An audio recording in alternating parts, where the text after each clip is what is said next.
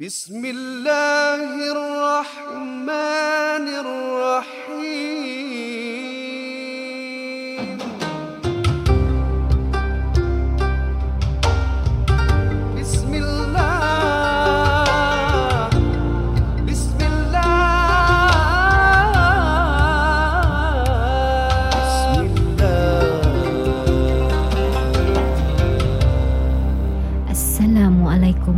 Warahmatullahi wabarakatuh.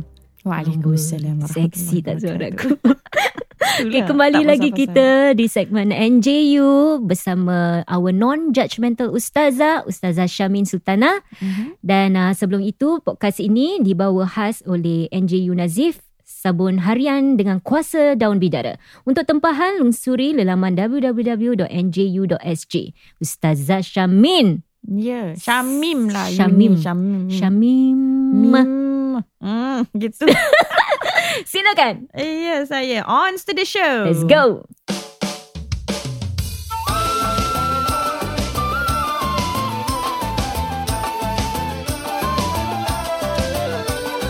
Jangan segan dan malu, marilah mendengar NGU. Ajak kawan-kawanmu menjadi pendengar berilmu. Jangan segan dan malu,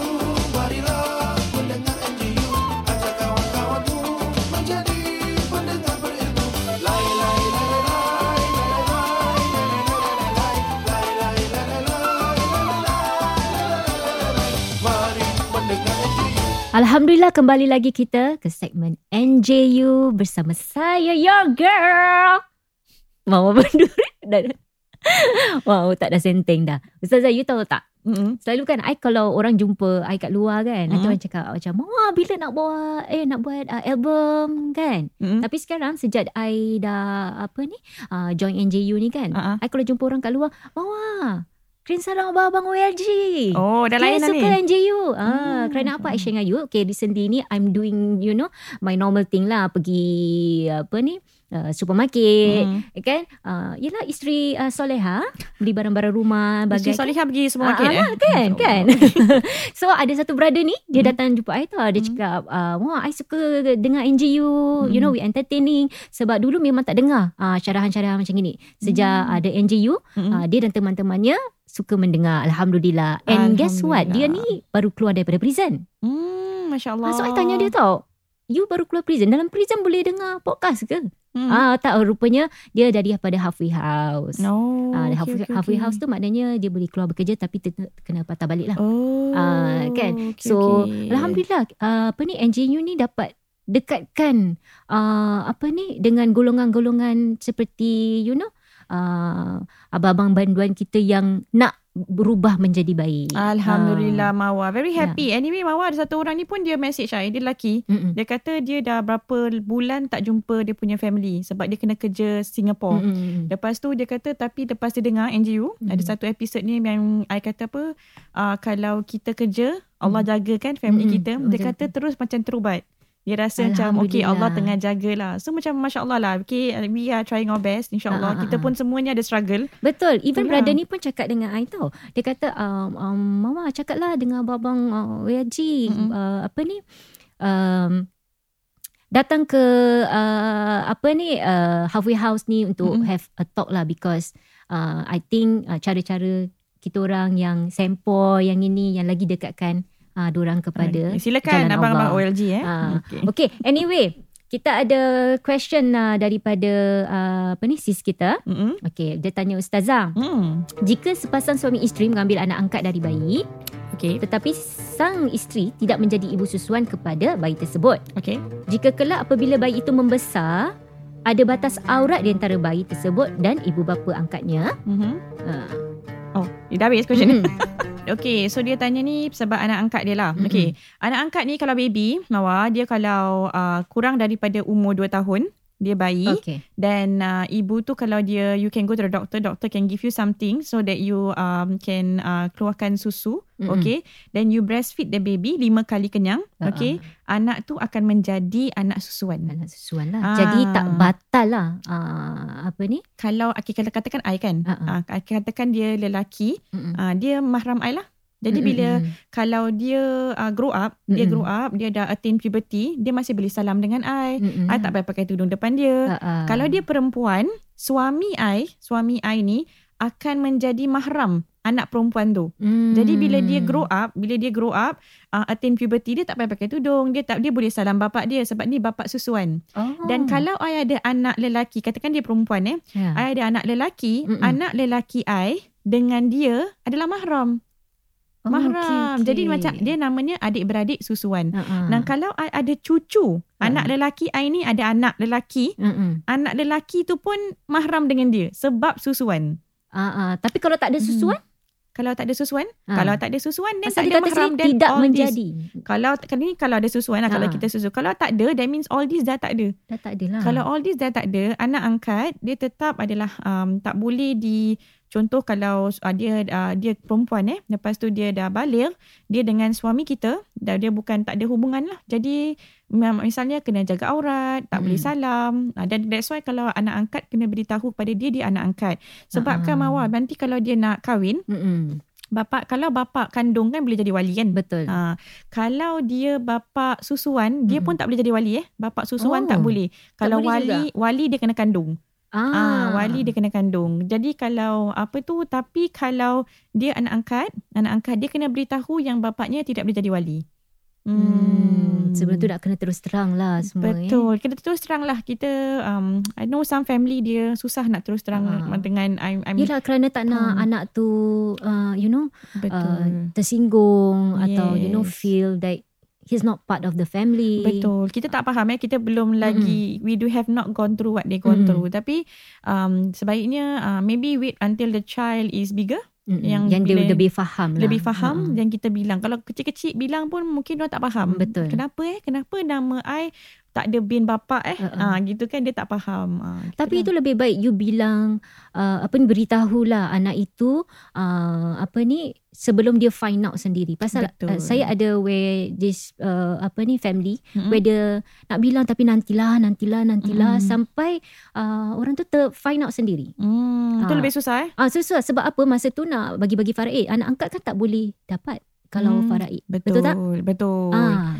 Ah, ada yang tunggu sampai nak kahwin baru Ah, bilang. betul. Ada macam it Jadi kat situ dah timbul kekeliruan tau. Cak, eh, Betul. aku anak kandung apa kenapa tak? Rupanya cek-cek oh dia tak dapat sebab dia anak angkat. Ah, Ah. betul lah. Faraid pun tak dapat lah kalau anak angkat. Ah. Tapi kalau you ada anak angkat, you nak kasih harta waris you, you Mm-mm. boleh wasiatkan. Ah, itu kalau You- sempat wasiat. Ah, kalau sempat lah. Jadi Ah. kalau you ada anak angkat, Mm-mm. I galakkan kalau you nak kasih anak angkat you something, then you wasiatkan dululah awal-awal sekarang. Mm-mm. Then uh, maximum one third of your wealth uh, you Ah. can give the an- anak angkat. Jadi anak yang lain dapat harta warisan, Mm-mm. tapi kalau anak angkat dia dapat harta, uh, harta nama dia wasiat. Hmm. ah, itulah dia boleh eh. dilakukan. Tu semua pun adalah proses-proses dia. Betul. Kan? I think everybody uh, we are quite open with adoption right now. Yeah. Ada fostering juga, ada Mm-mm. apa. Jadi macam kita we can ed- educate them lah that um, yeah, we adopt you because we love you and all that lah. Mm-mm.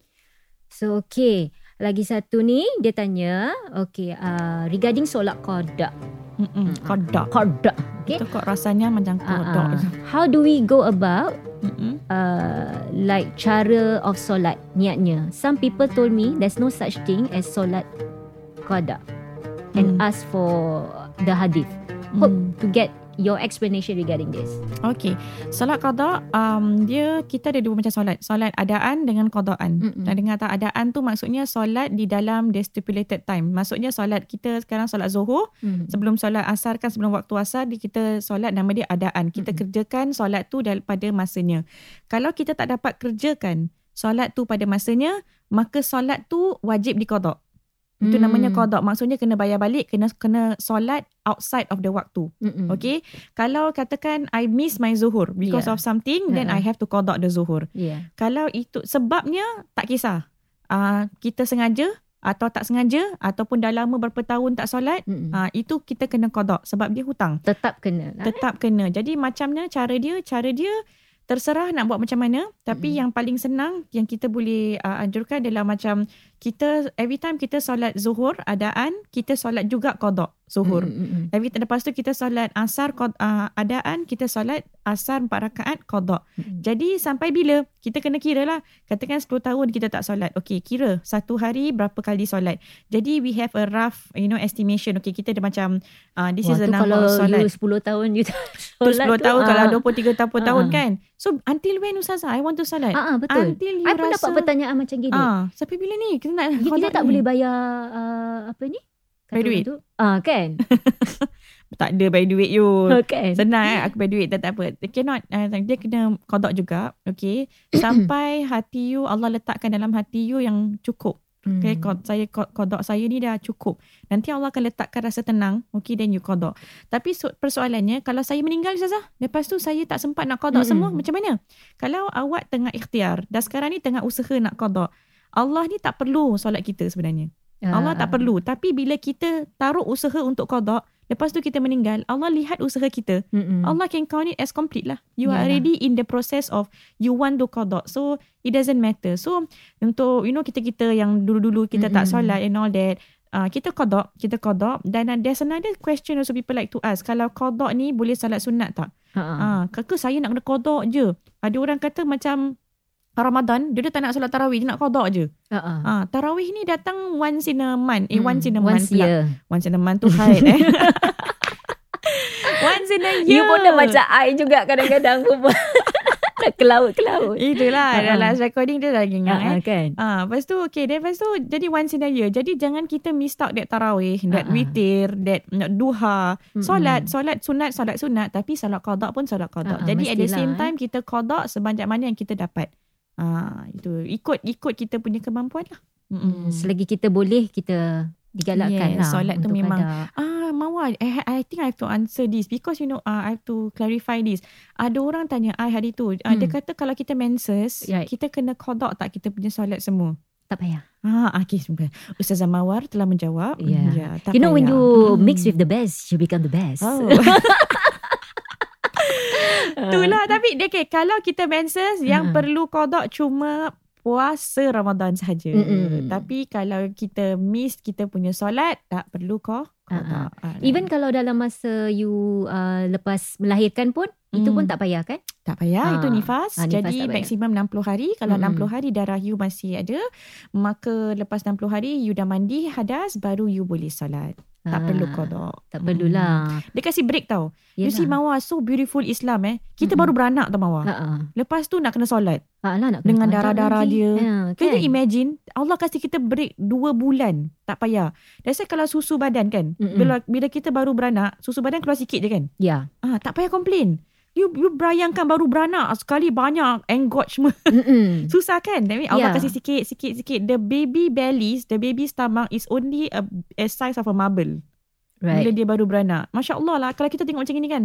Sayangnya Allah pada wanita. Hmm, Masya Ya. Allah. Kasih kita cuti, kasih kita break kan. Ah. Break-break juga. break lah. Nanti kalau orang nak bulan puasa selalu wanita-wanita kata, Ustazah saya tak boleh apa tu ah, puasa 30 hari. I rasa macam ibadah I tak sama dengan lelaki. Betul. Kan? Ha. Tak apalah. Allah kasih tak break. complete lah. Saya kalau Hmm. tengah bulan puasa kan Ustaz, tengah syok-syok puasa ni kan, bila Hmm. dia datang, you know the time of the month tu macam, ah, Dia tak? break. Ah, yelah, dia kasi break. buat Tapi- kuih, tapi- Tapi I ni macam You know I always looking forward For Ramadan puasa, Especially I get so excited uh, You know Mm-mm. When it comes to Ramadan So that's why like kata Bila come to The month of the Kita Mm-mm. punya month tu kan Nanti Mm. I macam Alamak I kena take a break You kena take Kan? break kan. Ha. Tapi kan, bila you ada semangat, macam tak, tak kita tak puasa kan? Mm-mm. Kita boleh masak kan? Ha, Puasa ha. masak lebih-lebih. Sebab setiap orang yang buka puasa dengan masakan kita, kita dapat sama pahala dia puasa. Ah. You bayangkan kasih satu neighbor semua, Dia sepuluh I tak orang. nak pergi uh, Gilang ke beli ma- Juada berpuasa Berbuka I tak nak belilah Kenapa? nak masak je Oh, you, pahala you, you beli pun sama lah. You hantar rumah I. Okay? okay, boleh, boleh, boleh. Uh, okay, uh, lagi satu dia tanya apa ni? Okay, uh, Ustazah, hello everyone, hi. Okay, um, saya sudah berumah tangga selama lebih lima tahun Ustazah. Okay. Tapi dalam lima tahun, suami saya cuma ajak kami solat berjemaah dan imankan saya hanya sekali saja. Hmm. Saya teringin nak solat bersama dengan dan diimamkan suami. Tapi bagaimana cara nak saya nak tegur suami Ustazah? Suami adalah tiang dalam keluarga. Suami saya tak suka ditegur bab-bab ni. Kerana bagi dia, he will do it if he wants to. So jangan dipaksa. Pasal muka gitu ni. Ha. Hmm, Wants tu. Ha, dia kena emosi lah, emosi. Ha, okay. Hmm. Maaf cakap tapi solat kami pun ada juga tertinggal. Hmm. Tapi sedang juga kami perbaiki tapi selalunya saya akan ingatkan suami untuk solat. Hmm. So I hope you can help me with this.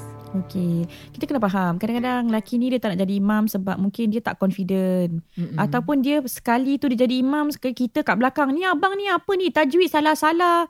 Atau Ah. abang ni asyik surah keluar Allah Asyik ditegur, semua je. tak boleh. Ah, jadi lah. suami kita, okay, kita akui ya, kita ada ego, lelaki pun ada ego. Betul. And you know, man ego sometimes can be bigger than ours. Tapi kita, I, to me, eh, that is not a minus point for men. To Mm-mm. me is kita kena respect that. You know, Yeah. like um, a man cannot be corrected macam gitu. Macam kita I kan think it's their DNA lah. Dia- kan? Jangan you nanti Dia DNA tau. You tak boleh trigger, trigger, trigger Ah, gitu. jadi kita kadang-kadang I, I nampak tau macam muslimah-muslimah pergi kelas. Okay, okay dekat dalam kelas ustazah ajar haram halal kan. Mm, mm, lepas mm. tu bila dia balik, lepas tu husband dia tengok katalah WWE, Ah, ah. WWF kan. Abang tengok ni haram tau bang ni semua. Masuk je tau." haram. Ah. Haram. And the husband is not in the same page as the wife tau. Macam, eh, not ni? yet lah. Ah, isteri aku pergi masjid. Lepas tu balik. Lepas tu haram-haramkan ni. Baik Ah, jangan pergi masjid. Kan? You get what I mean? So, so macam kita take, take eh, macam you nak eh, husband you jadi imam. But maybe he has something yang he macam rasa macam takut ke, dia takut diri kat depan ke, dia ada Ah, anxiety ke, dia betul. lupa-lupa soal, dia lupa-lupa dia punya bacaan ke, Mm-mm. dia tak confident ke. So that's when you have to what you want, what we want cannot be what we want every time. We have to understand the other party. Kenapa dia tak jadi imam? Kenapa dia gini? Mungkin dia belum ready. Jadi Mm-mm. kita try to ready dengan dia, bang. Jom kita belajar sama-sama. We go online, we study together Yeah. we study about this um uh, surah-surah ke apa. So don't pressurize your husband. Okay, Mhm. I think yes dia imam keluarga, tapi kita at the same time we work together lah. Okay, Mhm. maybe mm, Mungkin kalau dia nak jadi imam pun nak ready pun dia nak kena buat persiapan bacaan kena betul. Dia tak Betul. boleh sembarang-sembarang pun dia Eh pressurizing juga. tau orang jadi imam Ah. Rasa macam Eh I kena baca betul-betul I nak impress my my wife Tapi I Mm-mm. baca macam gini My wife macam Eh apa ni kan ah. Mm-mm. Lagi dia yang akan you know the lead kan Mm-mm. ah untuk untuk suat Slowly lah slowly isteri dan anak-anak dia. Hmm, baru Ah. lima tahun InsyaAllah nanti Kalau lepas 10 tahun ke Dia baca InsyaAllah. InsyaAllah, Mana tak tahu, kan. Kita tak tahu Ah, kita macam you katalah kita doakan. Doakan Ah. Yes. Okay, so another one our sis ni cakap thank you for your podcast. Hmm. Hmm. Okay, people like us Ustazah now have confidence. People like us that you know yang uh, belum ke arah situlah. Uh, Tak adalah arah sana arah sini kita semua sama lah. Okay. Katanya lah maksudnya lah. Ah, I roughly, alah. I roughly, uh, okay. So Masya Allah, some people out there sometimes make, make us not confident Ustazah. Hmm. Okay. I would like to start closer to Allah. I have no idea where to start. I don't understand a lot of Islam terms. I wish to solat, to baca abata and I need to be confident in my wudu, mandi hadas and all that. Ah, Please Slowly, slowly. I was there once upon a time. Kita pun tak tahu nak belajar Islam. Eh apa eh nak belajar eh. I Mm-mm. want to be a better Cara dengan Muslimah. betul dia macam Cara mana. dengan Ah, betul. Ah, bila kita nak belajar berenang, kita tak boleh dive kat ocean. Mm-mm. kita kena belajar macam nak float. Kita kena belajar macam mana nak, nak buat uh, mungkin breaststroke dulu. Jadi it's slowly. Uh, but insyaAllah kalau niat kita betul, nanti Allah bantu insyaAllah. Ah, Hmm. Kan Janji kita Nawaitu kita Niat kita Kita ingin perbaiki diri kita Setiap hari Betul. Ah. Yes. Alright So uh, Assalamualaikum semua Waalaikumsalam Thank you for choosing my question uh, Okay uh, Saya Saya ni tengah Was-was Sama ada umrah sunat Saya sah atau tidak Mm-mm. Okay Masa tu saya macam nak buat sorang-sorang Sementara keluarga saya shopping Mm-mm. mengikut pegawai, mengikut pegawai dan ustazah yang ejen saya ikut katakan kalau tak sengaja tak mengapa tapi bila saya reflect from jatuh niat solat sunnah tawaf dan syai macam tak betul lepas tu saya terlupa dan terus terletak minyak atar atas tangan saya sebelum potong rambut back in Singapore kena bayar something but not damn which but not Dam. dumb which by right the pegawai said no need. So tapi saya rasa macam was-was. Boleh ke ustazah terangkan bila kena bayar dam atau penalty? Dam eh. Dam tu bukan dam biryani lah. Ah, kan sedapnya. ya. Allah, daripada tadi Tadi cakap pasal nasi makanan. ambeng sekarang nasi biryani ni. Ah, I'm kan. gonna eat man after this. Okay, apa nak cakap apa tu um, ni tak, kalau pegawai kita tak payah, tak payah, no problem. Then Ha-ha. you refer back to your pegawai. Pegawai yang ajak orang pergi umrah ni, Mm-mm. pergi haji, Mm-mm. Diorang lebih arif That means um, What you've written here Mungkin gist of it Mm-mm. Tapi you dah explain the situation To the pegawai The Mm-mm. pegawai is with you If he say tak payah dam Then tak payah dam Tak payah Dam ni maksudnya macam Kena bayar balik Sebab buat sesuatu Dalam ihram ke apa tau ah. Jadi dia tak ada masalah No problem uh, Then no problem lah Tak ada masalah Tak payah was-was Kalau Ah. orang dah bilang Kita dah rujuk pada orang yang arif yang orang yang arif kata tak payah, then tak payah. Jangan ada perasaan was-was. Ah, jadi okey lah. Kalau ada perasaan was-was tu sampai sekarang dia dalam ihram ni. Dia Oh, tak ya ke? Bersetubuh dengan isteri, tak boleh bersetubuh dengan ni susah kan. Jadi Mm, mm, uh, mm. kalau kata pegawai tak payah, tak payah dah. Ah, pegawai kata Hmm. okey okey lah. Okey. Ah, ah, Hmm. okey. Another one dia kata, "Hi Ustazah Mawa. Hmm. Okay, I have um question for Ustazah. I'm close with my mother-in-law, but not that close with my younger sister-in-law. She Hmm. always think that uh, she is better than me and uh, knowledge and well to the extent that I shifted house recently and invited her through WhatsApp eh for my open house pun she she tak datang. Hmm. But though she give me this kind of treatment, I still respect my mother-in-law who is staying with her. Mhm. My question is berdosa ke saya kalau saya tak bertegur dengan adik ipar saya atau berdosa ke saya kalau saya mahu berdiamkan diri saja? Oh, okay. Ah, that mean dia ada good uh, relationship with the mother-in-law oh, lah. that's good, that's good. Ah, cuma Hmm. adik ipar dia je lah. Ah, ni kalau masalah ipar dua ini, masalah ni Hmm. dia macam on off on off kadang-kadang kan. Ah, tak apalah kalau dia rasanya ah, your adik ipar you just sangka baik lah. Mungkin dia tak datang sebab dia ingat dah limit lima orang ke lapan orang kan sekarang kan ada limit. Kan? Sangka Phase baik je lah. ah. Ah. jadi kita tak stres sangat. Lepas tu you you just be the best to people. You just be Ah. the best. Jadi itu ketenangan untuk ketenangan Betul, you. be the best. Contohnya kan, Hmm. ah, you bawa ah, NJU Nazif ni ke rumah mereka. Kasih hadiah. Ah, kasih hadiah. Ah, Ah. betul-betul kasih hadiah ni. Kasih hadiah Rasulullah daun kata bidara. kasih hadiah maka akan kasih sayang. Kita akan Ah, sayang semai tu. lagi kasih sayang antara, ah, Tahadu, anda tahabu. berdua. Betul-betul. Kan? Mm-mm. Ah, tapi jangan lupa daun bidara ni kalau kalau you nak tempah, pergilah ke www.nju.sg. Ah, okay? Ah, ah. beli beli tiga. Ah, belikan mak mentua. beli mak mentua, adik belikan ipar. adik ipar, belikan you tiga dah tu. Ah, kan? Free Cukup delivery. Lah. Free kan? delivery. Ah, kalau three, ah, betul. Ah, ah. Hmm, okay. So, ah, okay. So, macam mana dia dengan adik ipar dia tu? You dah bilang ni kasih Dengan adik ipar okay, Kita macam gini Kita dalam keluarga Ipar dua ke apa kan They are people yang macam weird tau Ah, Memang ada You tengok dia macam apa ni? Apa yang dia nak? Weird. Ah, Dia memang I rasa Zaman Rasul macam gitu. Dia punya uncle pun weird. Dia punya Dia punya kita ada memang Tapi tak apa. Kita buat yang sebaik. Kita buat bukan kerana dia. Kita buat kerana Allah. Kita buat kerana kita adalah manusia baik. Mm-mm. Kan Mother Teresa pun bilang kan Do Ha-ha. good anyway apa orang buat dengan you pun do good. Syekh Imam Nawawi kata, um, Nawawi kata, kalau what good are you if you do good only to people who do good to you? Mhm. So you must do good to people who do bad to you. Tak apalah dia tak datang, tak apa. Dia Tapi saya saya tak boleh tahu. Saya tak boleh macam tak bertegur siapa ke, tak berbual. hmm. Ah tak boleh. Macam I kita cannot. rasa macam ah macam awkward. Ah, you buat je. Dia kalau tak, Ah, ah. you tahu tak, I pun was in this situation tau. Macam orang ni, kalau kita kasih salam, dia buat muka. Dia macam, Ah, ah. dia tak nak, dia tak nak layan kita. Ya. Tapi, I feel good, you know. You know why? Because I do it for Allah. I do it for Rasulullah. Ya. Dia tak nak layan I, tak apa. I tak buat pasal dia. I buat pasal Allah, I buat pasal Rasul. Choose uh, Hmm. choose to be the one yang you The know. better one. Ah kan. Ah, Kalau dia betul, macam betul, buat betul, muka, betul. you pun buat muka, you are just seem like her. Mama, you So- tahu tak apa yang you just cakap is a Mm. hadis. Kata Rasulullah Ah. SAW, ada Kan dua Ustazah orang. Mawar. I'm Ustazah Mawar. jangan sekali you jadi Ustazah, jadi rapper ni Kan. Ada dua orang, kata Rasulullah SAW, dua orang yang bergaduh, tak bertegur siapa. Ha-ha. The better one is the one that start out with salam. The one that starts with the Hmm. salam. When you start with salam means you are the one who initiate peace. Orang tu tak kisah dia nak ke tak nak, tapi you are the better one. In the Yeah. eyes of Allah, you are the better one. Ah, Ya, I always tengok macam kalau I tengok orang tu macam buat muka mungkin hari tu tu the bad day dia ke. Ah, betul betul. Kan dia tengah menses PMS dia Ah, ke. lah, PMS ni. kan? Ah. So kadang-kadang you pun tak tahu, eh dia ni kenapa ni? But I just don't care. Mungkin macam, dia tak datang sebab dia baru gaduh dengan suami dia. Ha-ha. Dia tak nak macam everybody see ke apa. Ya. So kita just uh, husnuzon lah. Kita sangka baik je. Ah, pasal I tak tahu lah. Mean, Maybe my my my character, I memang jenis yang, Hey, how are you? Ah, tu sama suka kan? you. ah. tak adalah. I memang macam tu. Tak tahulah nak buat apa. Mungkin I kena mandi daun bidara. Ada gangguan eh?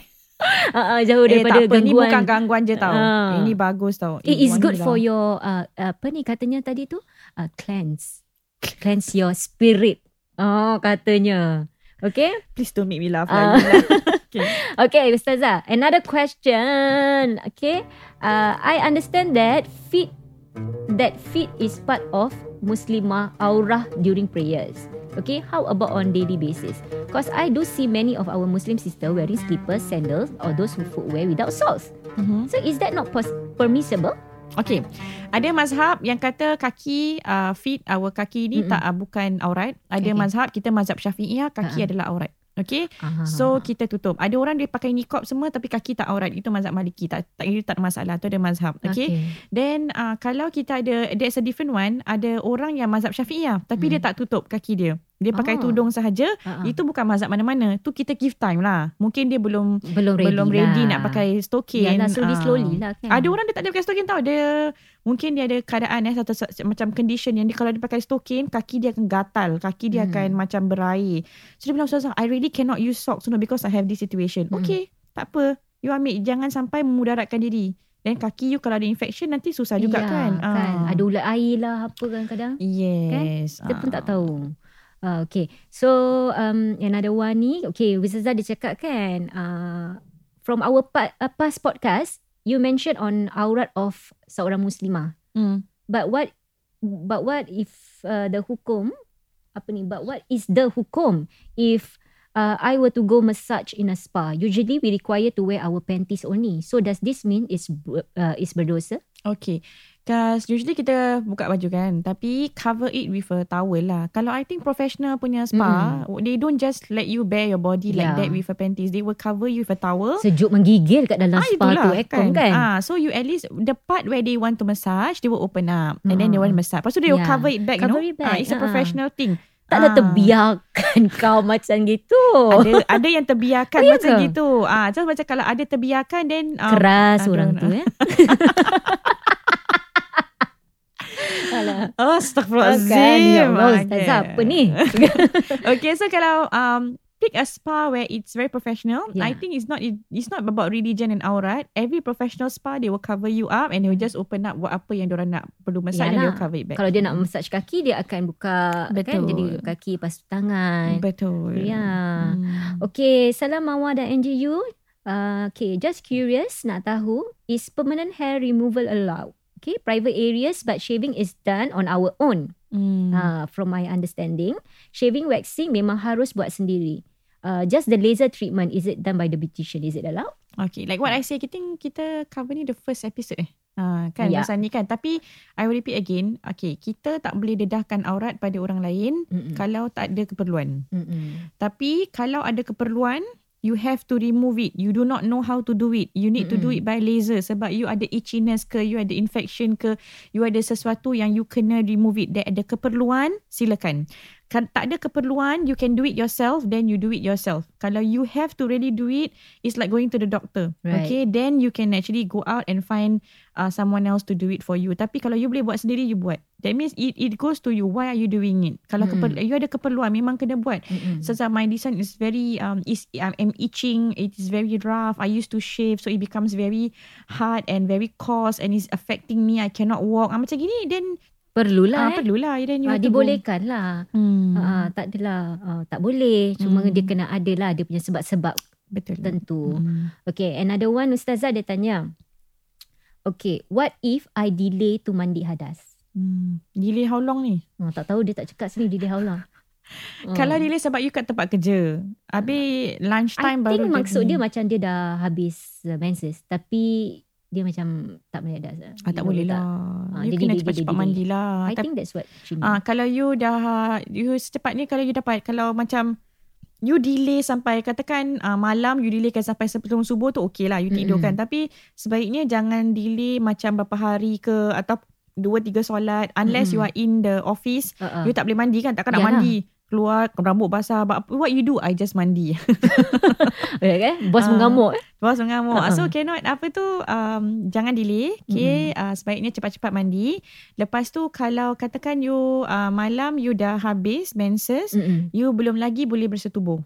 Ah, tak boleh bersetubuh, you kena mandi dulu. Oh, okay. You dah kena you dah mandi dulu baru you boleh bersetubuh. Lepas bersetubuh you kena mandi lagi.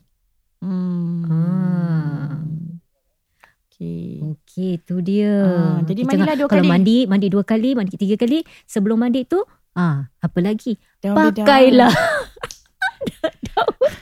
Mandi Ah. ada orang dia kan dia kata Ah. ah, tak payah mandi lah sekaligus lah Eh, kan. tapi sedap bau dia. I tell you, Eh, you all. wangi. Itulah Ah, I, I ah, bau wangi. wangi. Wangi, wangi. Wangi. Boleh seluruh badan. Macam I kata, uh, seluruh peringkat umur boleh gunakan. Hmm, And it's good for yourself and your, for, of course for your di, uh, your body lah. So Hmm. uh, sabun uh, NJU Nazif itu ialah sabun harian dengan kuas- kuasa daun bidara. Okey, s- uh, seperti biasa untuk buat tempahan lungsuri lelaman www.nju.sg. Ingat sebotol hanya $12.50 sebelum uh, belum uh, masuk hantaran. Okey, setiap pembelian 3 botol ke atas biasa penghantaran percuma. Okey, jadi apa lagi? Belilah 3 botol. Right? Okey. Betul, betul. Okey, wah ustazah tak sabar ke apa tu nak balik? Tak Ah, dah ada tu ni nak makan lah tu. Aduh, tadi cakap Ah. pasal apa? Tadi biryani dam. Biryani dam. Ah. Okay, okay, okay. Sedap Settle, kan? settle. Okey. Uh, kita boleh pergi makan. Okey. Okey, sebelum tu uh, apa ni kita akan jumpa anda semua di episod akan datang. Dari itu, assalamualaikum warahmatullahi wabarakatuh.